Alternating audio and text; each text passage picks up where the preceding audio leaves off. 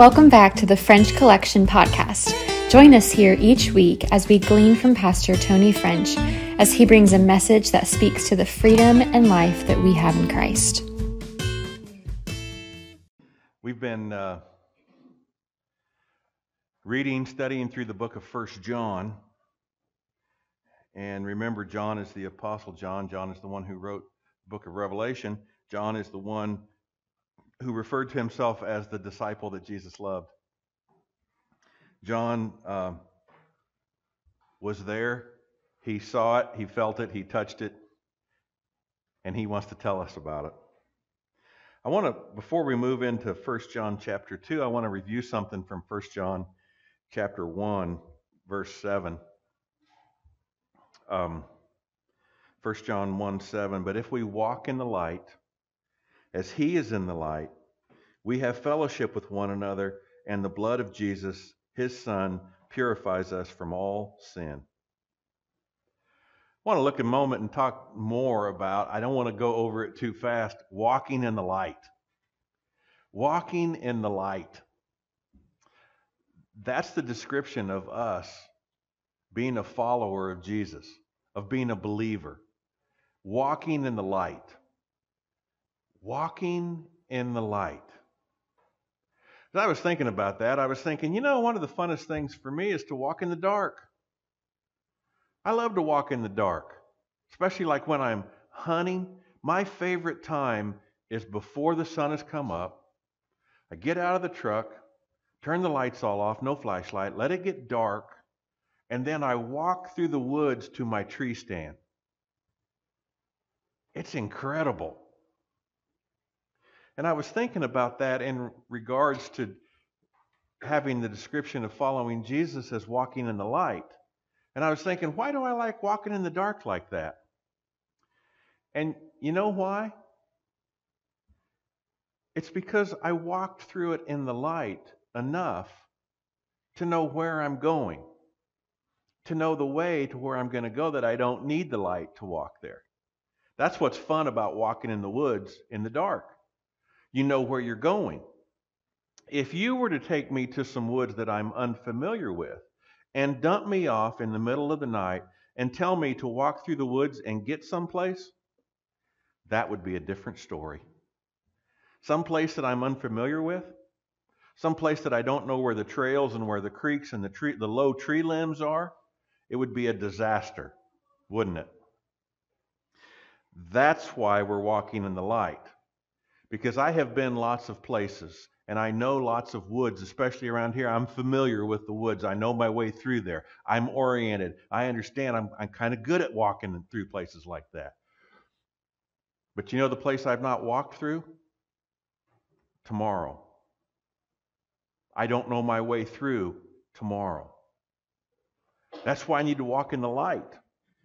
I'm unfamiliar. I don't know what's going to happen this afternoon. You know, we kind of got in a rut thinking that life was just this way. And then, in the twinkling of an eye, we're all staying in the house. Right? Our whole world changed that week. And the things that we thought we knew and the places we thought we knew what to do, we no longer knew. That's why Jesus says it's so important for us to walk in the light. Let there be light. Um, in John chapter 8, Jesus said, That's not it. When Jesus spoke again to the people, he said, I am the light of the world. Whoever follows me will never walk in darkness, but will have the light of life. Jesus, he knows things, right? He knows what it's like to be lost, to not know where you're going, to not be able to see things, and he provides the answer for that. He is the light of life. Now, I'm grateful when I'm trying to find something and it's dark and I have a flashlight. That's good. But I'd rather have the sun. Indoor lights are good. I'd rather have the sun. Right? I can see better with the sun. Jesus is the light of the world. He's not a flashlight. He's not a little flicker of a candle. He's not a helper. He is light. He is the light of life. if you need to see, if you need to know where you're going, come into the light, which is Jesus, who says, I am the light of the world. Um, you know, even in the light, sometimes we stumble. Even in the light, sometimes we get lost. But without the light, you can almost guarantee that you're going to stumble. You can almost guarantee you won't find where you're going without the light. Walking in the darkness in a place that you're unfamiliar with is treacherous, it's dangerous, it's frustrating, and it's defeating. All that stumbling and falling and wandering around takes a toll on your heart. But walking in the light, that's different. Right? I'm old. My eyes, they're old. And when I have to read some small little number on something,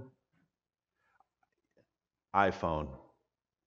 I turn the light on, I turn the camera on, and I zoom in on the camera, and it's like having a magnifying glass so I can read something really small. And if I can't hold it still, I can take a picture of it and then blow the picture up, and then I can read it. Jesus is the light of the world. When I don't understand something, when I can't figure it out, Jesus, let there be light. He exposes these things, not always in my timeline, but in His. When I need to know something, when I need to figure it out, Jesus is the light of the world. In Psalm 89, it says, 89:14 Righteousness and justice are the foundation of your throne. Love and faithfulness go before you. Blessed are those who have learned to acclaim you, who walk in the light of your presence, Lord. They rejoice in your name all day long. They celebrate your righteousness. For you are their glory and strength, and by your favor you exalt our horn. Indeed, our shield belongs to the Lord, our King to the Holy One of Israel. What happens when you walk in the light? Love and faithfulness are on your path.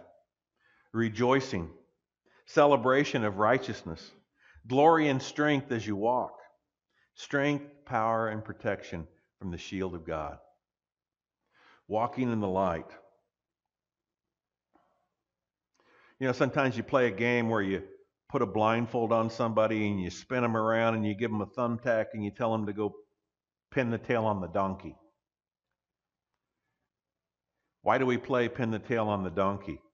Because it's hilarious watching somebody try to find something that they can't see. It's funny, except when it's real life. And then it's not funny we walk around with blindfolds and sharp tacks trying to stick it in the right place, not knowing where we're going. God has a different way of living for us. We can walk in the light. And walking in the light has benefits. it makes us happy to walk in the light. Back in 1 John chapter 1. This is still review from last week, 1 John 1, verses 8 through 10. If we claim to be without sin, we deceive ourselves, and the truth is not in us. If we confess our sins, he is faithful and just and will forgive us our sins and purify us from all unrighteousness. If we claim we have not sinned, we make him out to be a liar, and his word is not in us. So here we find ourselves in this world, this broken, fallen, cursed world that is at war, we find ourselves here, and what's one of the things we can guarantee? Sin.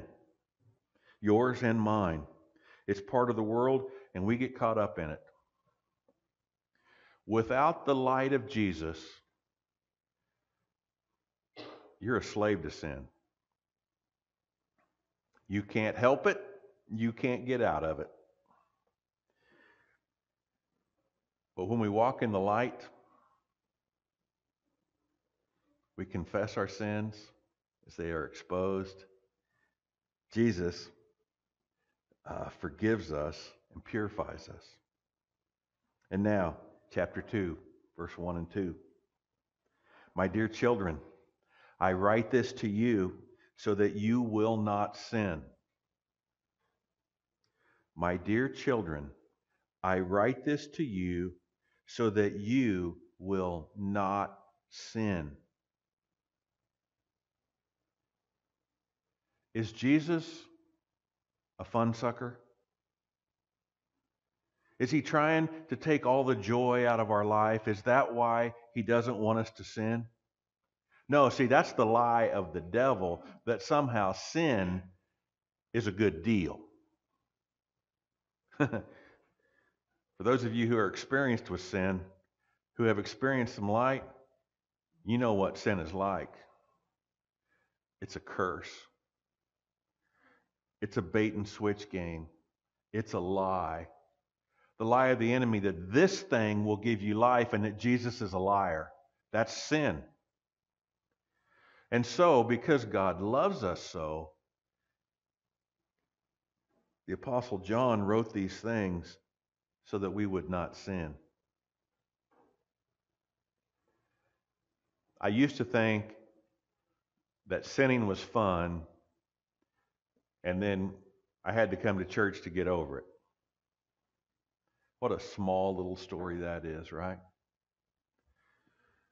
What I have learned by walking in the light is that when I walk in the light, I have righteousness and freedom and joy and strength and goodness.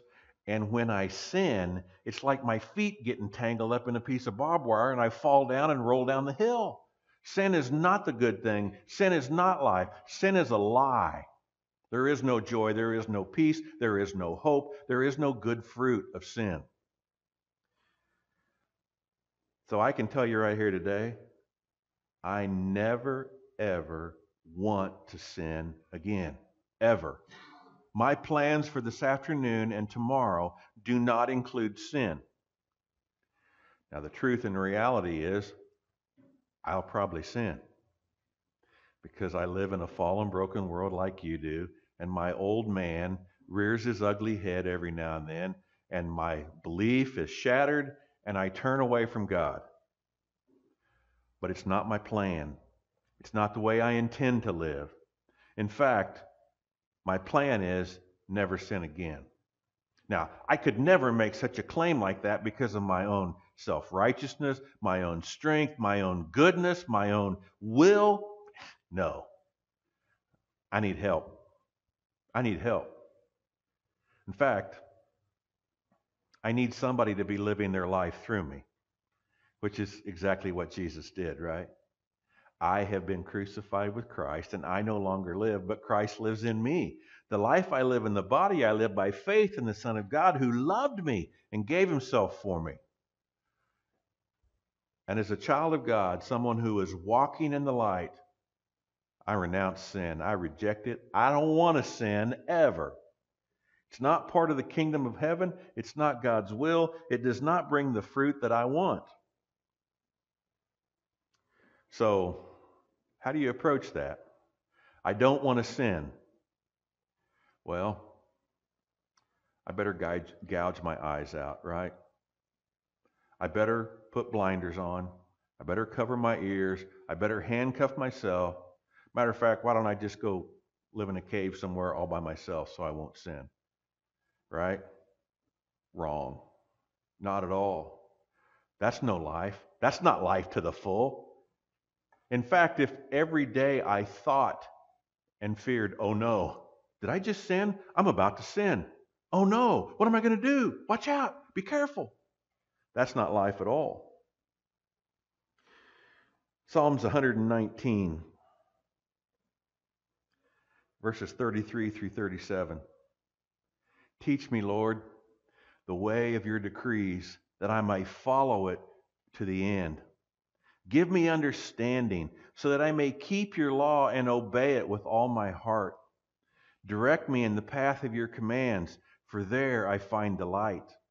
Turn my heart toward your statutes and not toward selfish gain. Turn my eyes away from worthless things. Preserve my life according to your word. According to this passage in Psalm, how can I keep God's word? God does it through me. All of these things that are needed to follow God's laws, all of them are met by God doing something in me. Lord, teach me the way of your decrees so I can follow it. Give me understanding. God, change me. Change my thoughts, change my heart, so that I can keep your law and obey it with all my heart. Not reluctant obedience, but living from a free, good heart where God has written his laws. Direct me in the path of your commands, for there I find delight. I do not find delight in disobeying God and living apart from his will. I find delight in the path of your commands. Turn my heart toward your statutes. So in 1 John it said, when you sin, confess. And we talked about confession last week. You cannot be too explicit or too detailed in your confession. Get to the root of the sin when you confess. Don't just blow it off with some, oh yeah, I messed up again. No, drill into it. Ask Jesus to shine his light on your sin, on your wounds, on your brokenness, so that it be exposed, so that he can turn your heart toward his statutes. Turn my eyes away from worthless things. See, when I walk around in the dark, not knowing what's good or bad, but when I walk in the light, he shows me, no, this is gold. That's counterfeit. This is life. That's death. Now, what happens when I live according to Psalm 119, 33 through 37? Well, it's in Psalm 119, verse 32 which says, I run in the path of your commands, for you have broadened my understanding. So, on the one hand, I was painting a picture of somebody who is trying desperately to not sin. No, no, keep my eyes focused. You know, self control, hunker down, don't sin. But this picture is drastically different, right? I run in the path of your commands. See the freedom and life, the joy that comes from that kind of a command? I run in the path of your commands because we're walking in the light. We want the same things that God wants.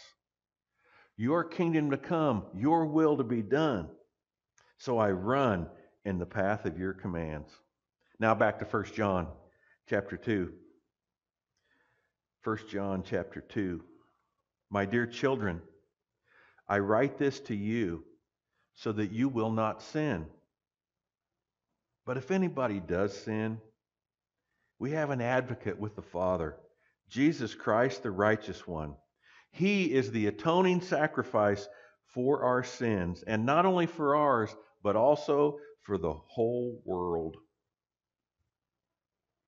We don't want to sin. I write these things so that you will not sin. But when you do, when you do sin, we have an advocate with the Father, an attorney, a spokesman, an advocate, Jesus Christ the righteous one. He is the atoning sacrifice for our sins, and not only for ours, but also for the sins of the whole world. Jesus is the atoning sacrifice for our sins. So, it's not that I have liberty to sin and I can sin whenever I want to. That's not the picture at all. It's that I run in the path of God's commands because I am walking in the light, following Jesus. And I live in a world at war, and every now and then I'm going to sin. And rather beat myself up about my sin, live with shame and condemnation, rather than let the enemy in to destroy my relationship with God, Jesus comes and he's my advocate. He's the atoning sacrifice for my sin. What's the wage of sin? Death. Who paid the death for my sin? Jesus. Is there anything lacking or insufficient with the price that Jesus paid for my sin? No, it's complete and full. When I sin, the enemy will come and he will take my guilt and he will turn it into condemnation and shame. And when I sin, he will say to me, and Tony, you called yourself a Christian. You said you were a believer in God, and look what you did. And he will try to accuse, to judge, to condemn, and to bring shame. And what happens when I am living under accusation, condemnation, and shame? I run and hide from God. And so Satan takes my sin and uses it to build a wedge and a division between me and God. Now, what does God do with my sin? Here's what God does with my sin Jesus Christ paid the penalty for my sin. There is nothing I can add to what Jesus has done. I don't even need to feel bad about my sin. I do because I'm guilty, right? But that does not bring redemption, confession. This is what I did, God, and I, oh, I so regret that. That was not your way.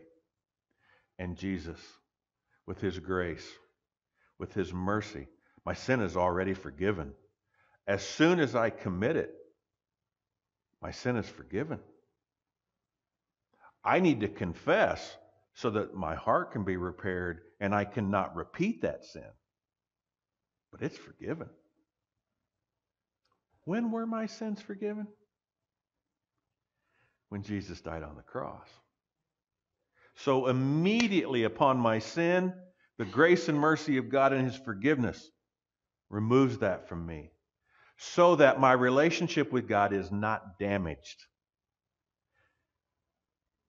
Do you know how much God loves you? The answer is no. You don't. You may know more than you've ever known, but you're just scratching the surface at how much God loves you. You know, there's one thing that God's never been towards you ashamed. Your heavenly Father is not ashamed of you. He knows the condition you live in, and he knows that sin is a terrible thing, so he sent his son to be the atoning sacrifice for your sin. And that is not license for you to continue to sin, but is also not something that brings shame upon you and separation from God. When you sin, confess your sin. And I mean confess it. What's the root of it? God, I did not believe you. And I chose to live my own way. Get to the root of the sin and confess that. And the atoning sacrifice of Jesus, which has already forgiven your sin, will now bind up your broken heart and set the captives free. I don't want to sin ever. And it is my prayer and my hope in my life that I never sin again. But when I do, Jesus is the atoning sacrifice for my sin. Not just mine, for the whole world. There is no other hope. There is no other sacrifice for sin except Jesus. So from 1 John chapter 2 verses 1 and 2, what did we learn? we learned this Jesus is the light. He is the light. There is no other source of life but Jesus. Jesus said, I am the light of the world. And Jesus invites us to follow him. And walking in the light brings joy and righteousness. And when I do sin, Jesus is my atoning sacrifice. Jesus, He's the whole thing, right? Walking in the light, not stumbling, bumbling, fooling around, walking in the light. This intimate conversational relationship we're in with Jesus, where He speaks to you, where He calls you by name, where He says, Follow me. That's what it means to walk in the light. And when we do, joy, righteousness, peace. When we turn from Him, death, fear, anger, lust. When we turn back to Him, joy, peace, kindness, all of those things. Which would you rather have? Walk in the light. Father, would your kingdom come and your will be done in each of our hearts today? Jesus, we love you. And we are so grateful that you are our atoning sacrifice. There is no other place to turn, Jesus, for forgiveness than you. Thank you for forgiving our sins. God, give us understanding.